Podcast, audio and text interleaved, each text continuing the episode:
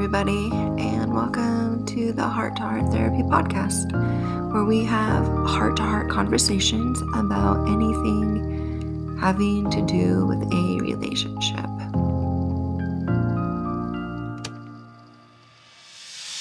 I am in Kingman, Arizona, downtown Kingman, Arizona to be exact, where there are amazing little shops and restaurants to enjoy and eat at if you're ever in this area. My specialty is marriage and family therapy. I also do individuals. I actually see people of all ages with different issues that may be bothering them at the moment. I always want to recommend you subscribing, liking this podcast, and definitely please recommend it to anybody who you feel would benefit from this. If you ever have any questions or comments, please email them to heart to heart psych at gmail.com. And if you can give me five stars, I would definitely appreciate it. And if you're not comfortable giving me five stars, then definitely shoot me an email and give me some constructive criticism. I'm always open.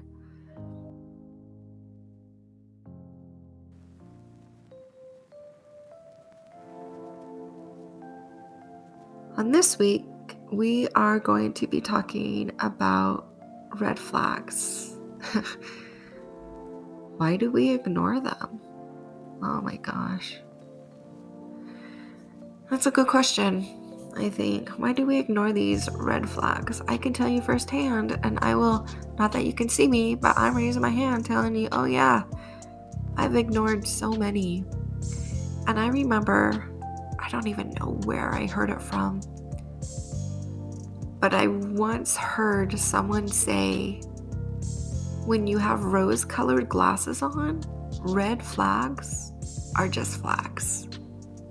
So you can't tell the difference between green flags or red flags, they're just flags. So there is that. So let's get into why we decide to ignore red flags. So, I was doing some research and I found this nice article on goodtherapy.org, and um, it was written by Angela Avery. And it says, Why do we ignore the red flags in our relationships? And it was written October 24th, 2016. So I want to make sure to give a shout out to her. And I loved her list, so I'm going to share it with all of you. First, she said, We ignore red flags because we are afraid they are telling the truth. Painful story. We may ask questions of our partner about their behavior and receive answers but we leave the answers alone even if they don't quite fit. Often, we don't want to know the truth. We would have to change something our lives, the place we live, our finances, perhaps even ourselves, if we found out the truth. That can simply be too exhausting to think about even if we are certain it's happening. We don't want our partner to say they are having an affair because of what that would mean for us, our families, and our lives.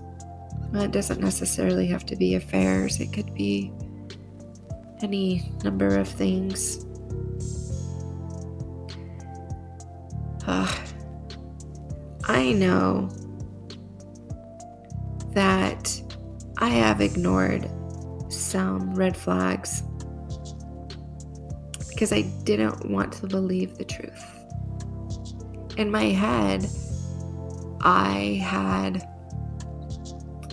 created this version of someone, of who they are. And so by ignoring this red flag, I get to prove to myself that they are this person. And let me just say that sooner or later, those rose colored glasses come off and you're smacked with that red flag. And you're left saying to yourself, I should have known better. Yeah, we all do it. Second, here's the second reason we ignore red flags. We ignore red flags because we think our intuition is wrong. It simply cannot be right. So we engage in denial and carry on as if nothing is wrong because it's easier to deny than to go through the pain of conflict. Surely your beloved partner would never do that to you, right? They vowed they wouldn't. We ignored our gut feelings, signs of disconnection, inappropriate conversations, and foggy details. We assumed after hearing our partner's explanation that we must be crazy, and their explanation is the complete truth. Challenging our intuition is a dangerous game because it blocks us from knowing primal truths. Ah, gosh, I have to sit and be faced with this for a little bit. We second guess our intuition. That happens. Shoot, as a mom, I know I've second guessed my intuition. Not that this counts as ignoring a red flag, but as a mom, I remember normally I don't answer phone numbers that I don't recognize. This was prior. And then one time, there was a phone number that called and I didn't answer it. And then there was a voicemail. So I listened to the voicemail. And it was one of my children stating that their practice had been canceled. And so they were using one of their teammates' phones to call to say that um, they needed to be picked up. I was only 10, 15 minutes away. And so from here on out, I answer phone calls from unknown numbers that I don't know, just in case. Which sucks because a lot of times it's the spam calls, but so I don't do that anymore. I listen to my intuition but listening to your intuition when you're in a relationship or you're starting to know someone, why why do that to ourselves? I'm thinking it's because we want to give them the benefit of the doubt and like it said, maybe we are being crazy. Maybe it's our past coming back to haunt us and this person isn't the past person, so we want to ignore the intuition. I don't know about you, but more times than not, that intuition was right. Here we go. Next one. Third, we ignore red flags because we have been indoctrinated to believe that marriage and committed relationships are hard work. As a couple, you're supposed to struggle and compromise, right? Marriage and relationships are indeed hard work, but they shouldn't be so hard that you feel disrespected and at war with your own intuition.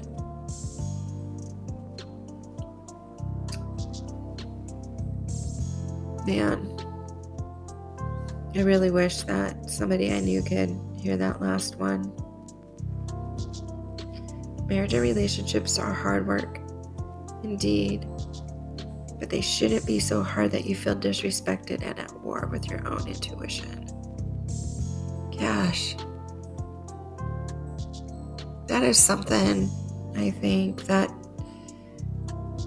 some people just feel that you, you do have to put work in relationships. Absolutely, you do right? You have to uh, you have to know how to communicate. You have to know how to work through those emotions and not take it on your partner if it wasn't something that they did. But you shouldn't be at war with your intuition. There's a big deal about that. So, I want to talk a little bit about a red flag that I have encountered. Well, this was, I don't even know, about six or so months ago. And uh, I tried the online dating thing. Yeah, I don't get it. But for those of you who are having luck with it, that is amazing. Me, not so much. So I matched with this person, and the communication went fairly well. I think like there was uh, a decent conversation going, like it wasn't overwhelming. Like when we could talk, we could. And there was talk about us meeting. And so this was uh, my fault. I'll take responsibility for this one, but I was waiting for this person to actually take initiative to come up with a time to meet and a place and a day. And I kept waiting and waiting. And yes, we talked about it and we kept waiting, or I kept waiting. And then um, finally,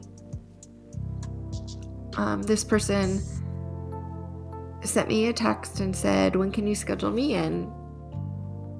And I said, Well, when are you available? And I'll make sure to create some time. So um, this individual told me of their days off. And so I made sure to block off my evening so that way I was available. And I said, All right, so dinner? He's like, Yes. And then he said, I really hope it works out. okay. So instead of saying something like, I'm excited to meet you, or I can't wait to talk to you face and face, and mind you, this has been like six weeks. So that should have been my red flag right there. Like it's been six weeks and there hasn't been any initiative to meet face to face. I know you're all cringing, wondering, oh my gosh, Jessica, what are you doing? Trust me, I asked myself the same question. So, anyway, so we discussed this particular day, and this person um, mentioned this particular restaurant, and I stated, okay, well, I'm free from this time to this time. I just need to be home by this time. So, one, uh, this kind of gave me an out in case it didn't work face to face, then I could say, oh, hey, look at the time. I got to make sure I make it home. And then, um, so the night before, nothing was brought up. And then the day of that we had planned a meeting for dinner, there was nothing, no communication, which is weird because normally we communicate all the time. And so I sent a text and said, Are we still on for dinner? And then the person said, Well, what time? And I said, Well, I thought around this time. And then the person said, Well, that's early and um like I have to make arrangements.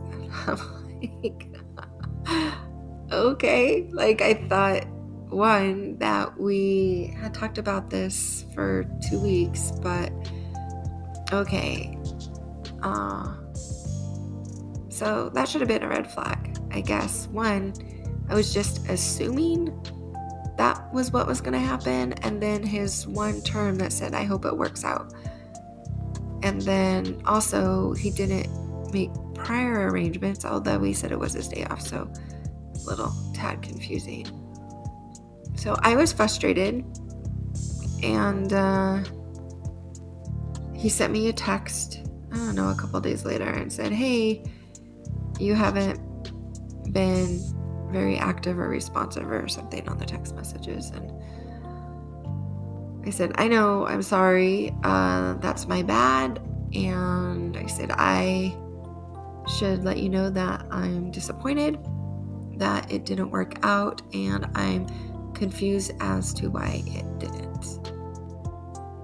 And he never answered and he just asked something along the lines of,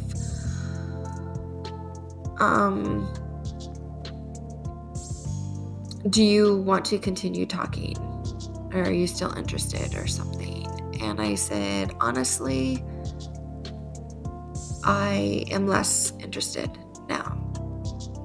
And I wasn't trying to be mean. That wasn't my intention. I was just stating that I am less interested because one, I cleared off my schedule because I was under the impression that we were going to meet for dinner, and two, you couldn't be bothered to do that, meet me for dinner. So, yes, I was definitely less interested. So, there are some definite red flags that, looking back, I should have seen, and I went against my gut instinct and to be honest, like a couple weeks in, I should have just asked, Hey, are we ever going to meet?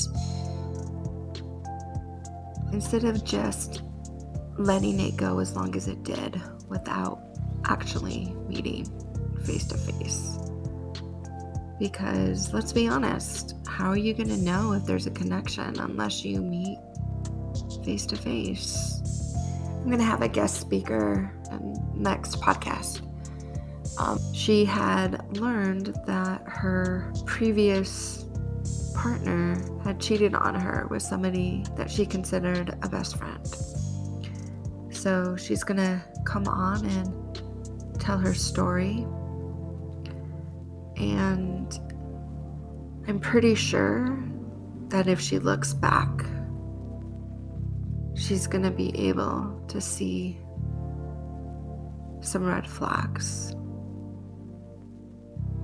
In fact, I know she was. She will be because her and I talked about it. And yes, I had asked her when it was all said and done if she would like to come on because